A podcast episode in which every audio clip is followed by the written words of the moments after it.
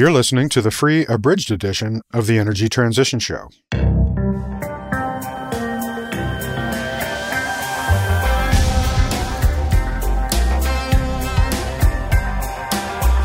coal, hydro, nuclear energy, natural gas, energy infrastructure, solar power, wind turbines. The entire debate about climate has been polluted by the fossil fuel money. Basically, I'm not sure that there is any transition that is not a just transition.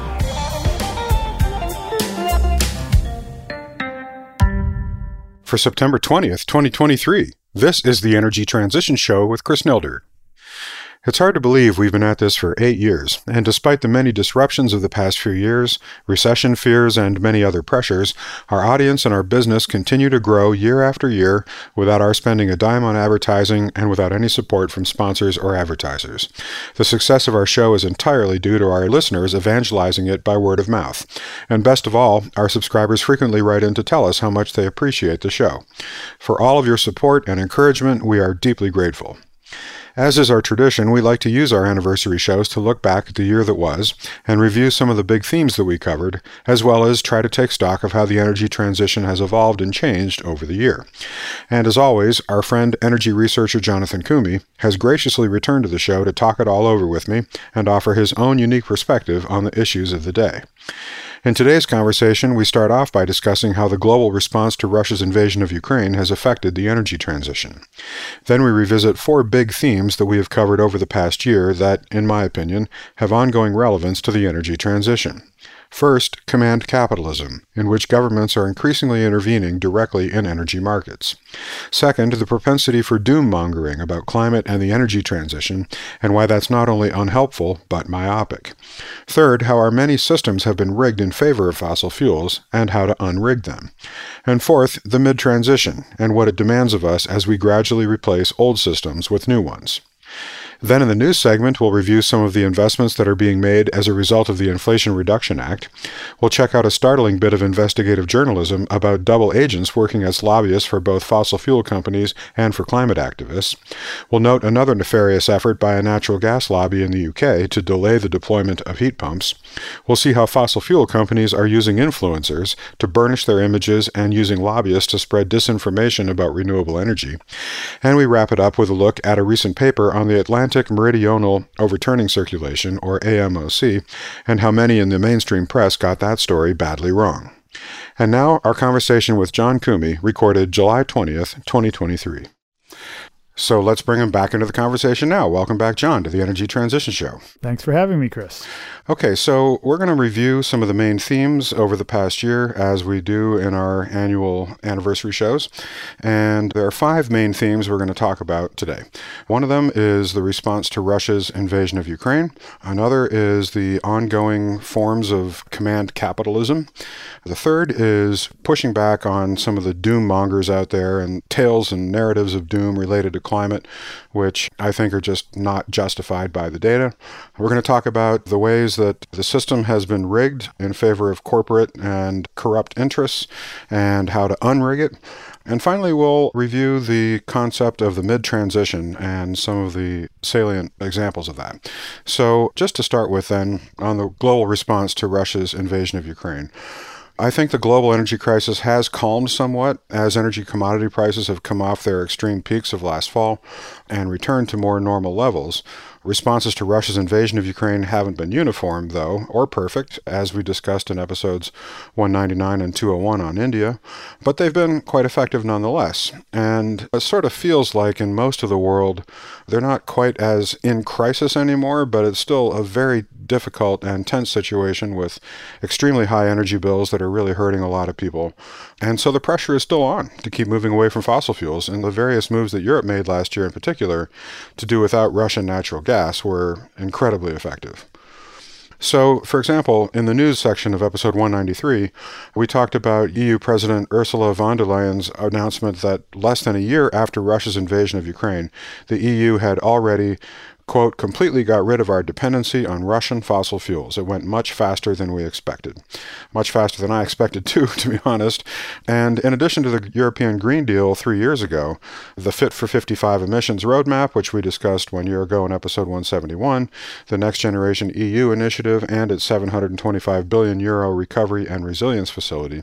There was the Repower EU program launched in May of last year, which is focused on reducing demand, increasing efficiency, and accelerating the deployment and infrastructure of renewables, which ultimately resulted in that achievement of eliminating their dependency on Russian fossil fuels. And as President von der Leyen recounted, Europe's efforts last year had the desired effect, so much so, in fact, that for the first time, the EU generated more electricity from wind and solar last year than it did from fossil gas. And that surprising result, reported by energy think tank Ember, shows that while wind and solar are growing quickly, while growth in gas fired generation looks to be over, and coal is still on the phase out path despite a short term bump during the crisis of last year. In total, wind and solar generated 22% of the EU's electricity last year, giving them a larger share than gas or coal. In 2023, Ember projects Europe will see fossil generation fall by a whopping 20%, with gas falling faster than coal because it's the more expensive of the two fuels. And Dave Jones, Ember's head of data insight, said that, quote, any fears of a coal rebound are now dead. So that was very much a short term phenomenon, the rebound to coal last year in response to the tightness that resulted from the Russian invasion of Ukraine. And I think that's pulling back now. Finally, according to data compiled by Bloomberg NEF and reported by Nat Bullard, who you'll remember from episode 124, global investment in decarbonizing energy in 2022 was over $1 trillion, 1.1 trillion, which is a record high. That equaled the global investment into oil and gas and fossil fuel power generation last year. It also reflected a massive $250 billion increase over the 2021 level of investment, which was the largest year on year increase yet. Most of the investment was in renewable energy and electric vehicles, but electrified heat, energy storage, sustainable materials, carbon capture and storage, and hydrogen also set annual investment records last year. And the deployment of energy transition solutions is still accelerating. While it took eight years, from 2004 to 2011 to reach the first $1 trillion. It took less than four years to reach the next trillion, and a little less than one year more to reach the latest trillion. Now, it's hard to separate Fed actions and the broader macro outlook from pure energy market dynamics, but the fact that oil has had a hard time catching a bid, even after OPEC and Russia cuts, is prompting some people to wonder when or if strong oil demand will return, especially while EV sales continue to grow and take market share. And just to put a data point on that, even though oil demand for surface transportation is less than half of total oil demand, with passenger vehicle fuel representing around 27% of crude oil demand globally, and commercial vehicles representing an additional 17%. So as we switch over to electric transportation, that could, in time, in theory, knock out about half of existing uh, global oil demand. So I wonder if you had any additional thoughts to add to the response to Russia. Every time someone says that we can change what we're doing in a radical way, the skeptics come out of the woodwork and say, oh, that is not going to be feasible. And I think this example is one that shows that if you set a goal and work towards it, that you can actually do things that you never thought possible. And so it is a remarkable achievement. There are previous examples of this kind of shift. There's a great paper that the IEA, International Energy Agency, did called Saving Electricity in a Hurry. And the first incarnation of that was related to the Fukushima disaster and some of the issues that Japan had with their electric system after they had to shut down some of their reactors. And in that case as well, Japan was able to make amazing strides to reduce its demand, control its demand, modify it. And so I think that it's a general lesson that people always say it's very hard to make these big changes until they actually try. Yeah, or until we're in a crisis situation that makes us really want to try. Right, and it's yeah. and this is when we talk about a climate emergency. We talk about having that sense of urgency. That's yeah. really what we need is the sense of urgency, and if we do, it's going to be a lot easier than we think to get to zero emissions. Yeah. So another aspect of this is that some technologies can move more quickly than others, and behavioral changes can move even more quickly than that. So there's a whole literature on modular technologies and how these can actually be deployed much more rapidly than things that come in bigger chunks. And Amory Lovins suggested this in Soft Energy Path in the 70s. He was pilloried for this and criticized in many different venues, but it turns out he was 100% correct. Yeah. And so there are economies of scale, there's learning effects, and it all comes down to the difference between economies of unit scale, which things like coal plants and nuclear plants relied upon to reduce their costs, and economies of manufacturing scale. And this is a distinction that Greg Nemet at University of Wisconsin-Madison brought up in his papers on solar cost reductions. It turns out that economies of manufacturing scale are incredibly powerful. They're a special example of what we call increasing returns to scale. And these learning effects, in addition to things like network externalities and, and other sources of path dependence, are actually incredibly powerful in driving costs down and pushing adoption up. So we need to really look carefully at these modular technologies. We also need to think about what behavior changes could help us move more quickly towards a zero emission system. And I think behavior changes have often been kind of off the table when people talk about the energy transition. But finally, in the last IPCC report, in AR6, they have a whole section that talks about the kinds of changes that might make things easier. And there are different ways to induce behavioral change. It's not as simple as inducing some technology changes, but there's no reason why those should be off the table. Yeah. Was that the same as the IEA's efficiency paper that came out about a month or two ago? I don't remember actually, but I know that there's a big section, and they may have they may have taken some of that work out in a separate article. Right.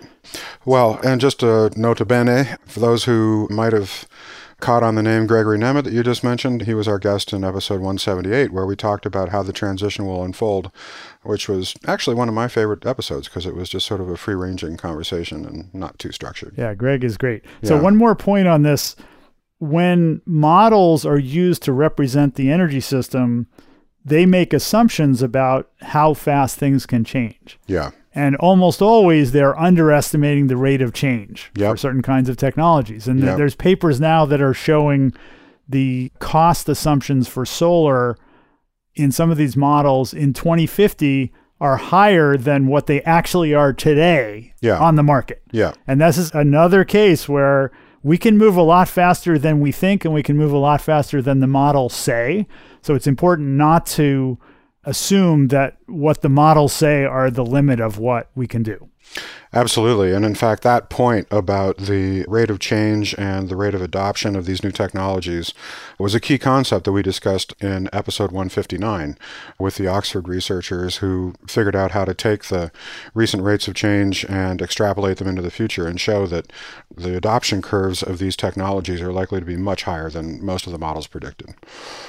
All right, well, those are all excellent points. I think the big takeaway for me there is this year showed us that we can actually make progress on the energy transition a whole lot faster than anybody thought was possible. Yeah, I agree. Yeah. All right, well, let's talk about command capitalism a little more. So, this is a concept that we discussed last year in episode 181 with Kevin Book. It's his phrase, actually, command capitalism. And his concept there was that the very fundamental problems of supply and demand in all sorts of energy fuels and commodities around the world are starting to really challenge our ability to answer those problems just through simple market solutions and so on. And that in many cases, governments have little choice but to intervene wherever they can to maintain stability. We certainly saw many examples of that over the past year where governments around the world intervened directly in the prices of various kinds of energy fuels and systems because the volatility was extreme. Lots of people got hurt, uh, especially pensioners and lower income folks. So I think we're seeing that theme continue to play out. You know, the Biden administration's efforts to boost the energy transition are largely about these kinds of interventions. So, between the IIJA last year, the new use of the Defense Production Act, and the IRA, which actually passed after we recorded the anniversary show last year, plus the CHIPS Act, and more, they're definitely having the desired effect, as numerous industrial players have announced new investments into factories and other infrastructure in the U.S. over the past year. The IIJA offered funding for hydrogen production and transmission lines, among other things. The IRA offered incentives for a wide variety of sectors, including renewable renewable energy, electric vehicles, and energy storage. The CHIPS Act focused on semiconductors, which are key to a lot of these energy transition solutions. And the Defense Production Act aimed to increase domestic production of key materials like lithium and graphite. For just a small example, as of March, almost 20 new or expanded clean energy manufacturing plants were being planned for EVs and battery production in the U.S. by Volkswagen, BMW, Italian energy group Enel, and the Norwegian battery group Freyr. As predicted, direct government interventions into energy markets have increased, both as command capitalism and as simple just direct interventions partly because the IRA pushed countries to develop their own incentive packages to keep them competitive with the US. And so, as a result, many countries are starting to try to come up with their own versions of the IRA. The EU is working on its Green Deal industrial plan now, which includes a conducive regulatory environment for net zero industries national and EU funding, skill development for the green transition, plus an ambitious trade agenda. And they're now actually, contra last year when various officials in the EU and England said, well, we're not going to try to go toe to toe with the US on the IRA, now they're explicitly describing this Green Deal industrial plan as a direct response to the IRA in the US in order to maintain European competitiveness in the energy transition.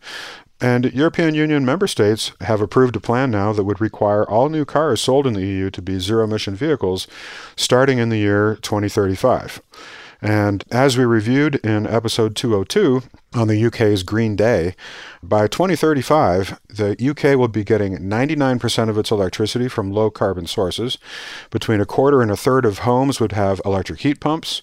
And in fact, heat pump sales overall, including new build properties, reached around 60,000 last year, which was a 40% growth over 2021. So, a very significant increase in heat pump deployment. By 2035, half of all the cars in the UK would be EVs. CCS, carbon capture and sequestration, is also going to get a boost with up to 20 billion pounds on offer over 20 years, so billion pounds a year. For CCS, plus a goal to pull tens of millions of tons of CO2 from the atmosphere and store it every year. There's also the government's 240 million pound net zero hydrogen fund. And in terms of how the government plans to end the sale of fossil fueled cars by 2030, the UK is in the process of adopting its own zero emissions vehicle mandate, otherwise known as a ZEV, which is expected to take effect from the start of next year. And that would set each car manufacturer a target for the share of their sales that have to be zero emissions vehicles, starting with 22% of sales by 2024 and rising to 80% by 2030 before hitting 100% by 2035. And as bold and direct as these large interventions are that we've suddenly seen over the past year by various governments, especially in Europe and the UK, these are really just early days. The IRA was only passed a year ago, and without a single Republican vote, by the way. So it will be at least another year or two before we can really start to judge the impact of the IRA and how it has accelerated this command capitalism as a strategy in the energy transition. And just a quick recap for those who may not quite remember the legislative history of the IRA. We recorded the seventh anniversary show on August 1st. A week later, on August 7th, the Senate passed the IRA bill on a 51 50 vote, with all Democrats voting in favor, all Republicans voting against, and Vice President Kamala Harris breaking the tie. On August 12th, five days later, the House passed the bill on a 2020 to 207 vote, with all Democrats voting in favor and all Republicans voting against. And on August 16th, the bill was signed into law by President Biden. And as many keen observers had noticed when the IRA was being formed, actually a lot of the benefit of that bill and the funding opportunities in it is actually starting to flow to red states whose representatives voted against the bill. States like Georgia and Mississippi and other places like that have long traditions of being major manufacturing centers, and we do have to manufacture a lot of stuff. So, what do you think, John, about this command capitalism theme and how it has played out over the past year? The first thing is that I think it's hilarious that President Biden is saying he's going to show up to these various events that the Republicans are sponsoring and talk about his talk record. about his record because the money that they're touting now is stuff they voted against. yeah. So, one of my biggest pet peeves is people who talk about government not picking winners. Yeah. And that's a talking point used to argue for an all of the above energy strategy, including fossil fuels. And the problem is we need directionality and we need rapid action. And we can't have money being thrown away on things that we know are not going to contribute to the solution. And so part of the need for this kind of directionality is what you're calling command capitalism. It's simply sensible planning and it's also giving directionality to investments and saying we're going to invest in things that are going to help accelerate the transition. Right. That means we're not going to invest in these other things. And that's just good judgment. And it really bugs me when people say, oh, government shouldn't pick winners. Well, nobody's very good, honestly, except for Warren Buffett, at picking actual winners. But the government has a lot of money. And if they do a distributed approach to investing, as anyone and sensible would, you invest in a lot of things, and some of those are going to fail, and some of them are going to succeed, and you put more money into the ones that are doing well. We need that kind of Yeah. attitude with the focus on the directionality towards zero emissions. We hope you've enjoyed this free sample of the Energy Transition Show. Our full episodes cover much more and are typically 60 to 90 minutes long. When you become a full annual subscriber, you'll get two new complete episodes each month, access to our entire back catalog, extensive show notes, interview transcripts, the text of the news items for each episode, and access to our exclusive job board.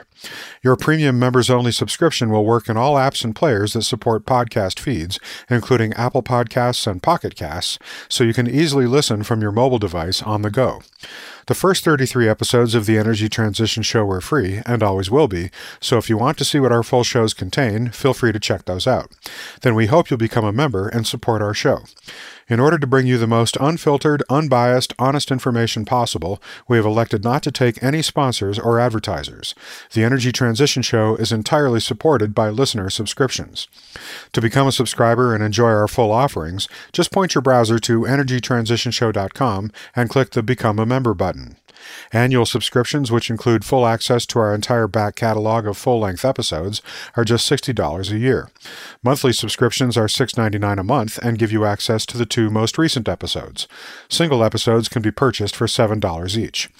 We also offer discounted annual subscriptions for individual university students and professors, as well as group licenses for companies, nonprofits, and universities. So join us today and support our ad free podcast featuring high quality, cutting edge interviews and news about the most important story of our time energy transition. And now, a not so quick look at some recent news items. Item 1. August 16th was the one year anniversary of the Inflation Reduction Act, and it has already prompted massive investments in the solutions of the energy transition.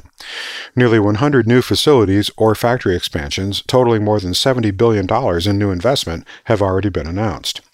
According to data from American Clean Power, a total of $263 billion of investment in utility scale clean energy industry has already been announced, indicating 26,000 new jobs and 181 gigawatts of projects. That's as much as the U.S. invested in total in clean power projects over the previous seven years.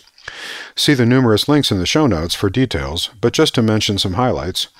Nearly a million new manufacturing jobs are expected to be created, including ones that former coal miners could do. U.S. wind manufacturing is making a comeback. Two GE subsidiaries announced plans to manufacture offshore wind parts in coastal New York.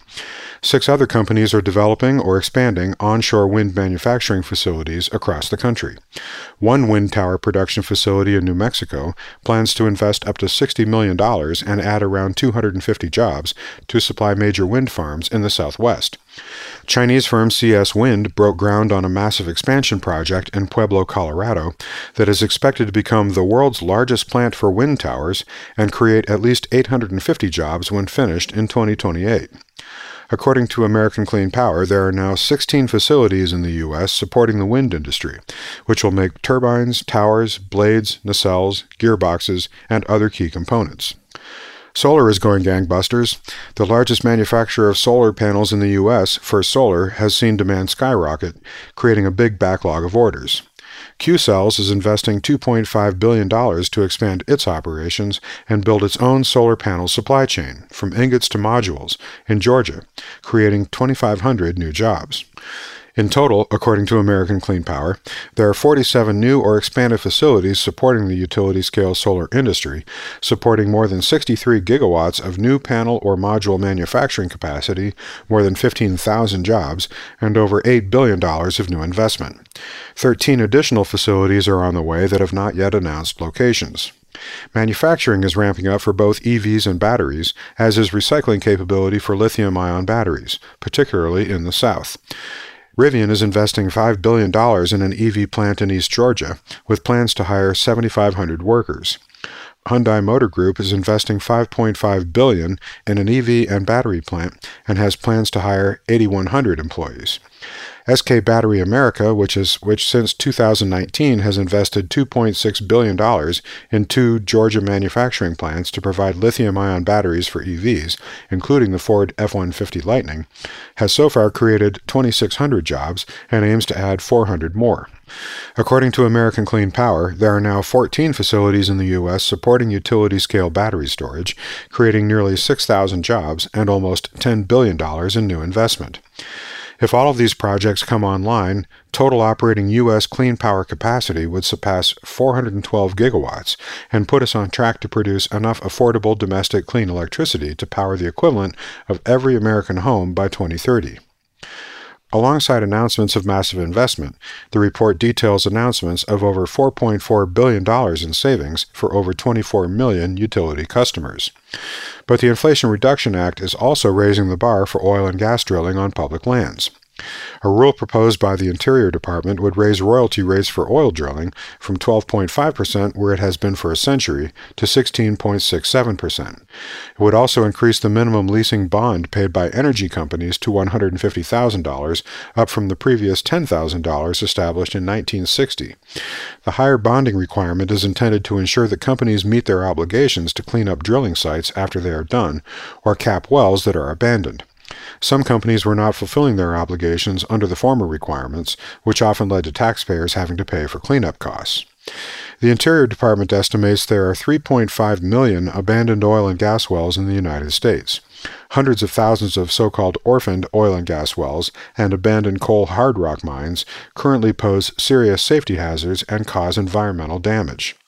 The new rule would also increase the minimum bid at auctions for drilling leases from $2 per acre to $10 per acre. The Interior Department estimated that the new rule would increase costs for fossil fuel companies by about $1.8 billion between now and 2031. About half of that money would go to states, approximately a third would be used to fund water projects in the West, and the rest would be split between the Treasury Department and Interior. The new rules are expected to become final next year. Item 2. According to data compiled by F-, an organization launched in July this year and sponsored by the Sustainable Markets Foundation, more than 1,500 lobbyists in the U.S. are so-called double agents working on behalf of fossil fuel companies, while at the same time representing hundreds of cities, universities, technology companies, and environmental groups that say they are tackling the climate crisis. Well, that's it for this episode of the Energy Transition Show. Thanks for listening. You can find our show archive and give us feedback and suggestions at energytransitionshow.com. On social media, you can follow us on Mastodon at transitionshow at mastodon.energy or on Twitter at transitionshow. Chris Nelder creates the show, Kevin Melsheimer edits it and makes us all sound brilliant, and Justin Ritchie produces our listener experience. Mike Sugar composed and produced our theme music, and you can find him at MikeSugarMusic.com. The Energy Transition Show is a production of the XE Network.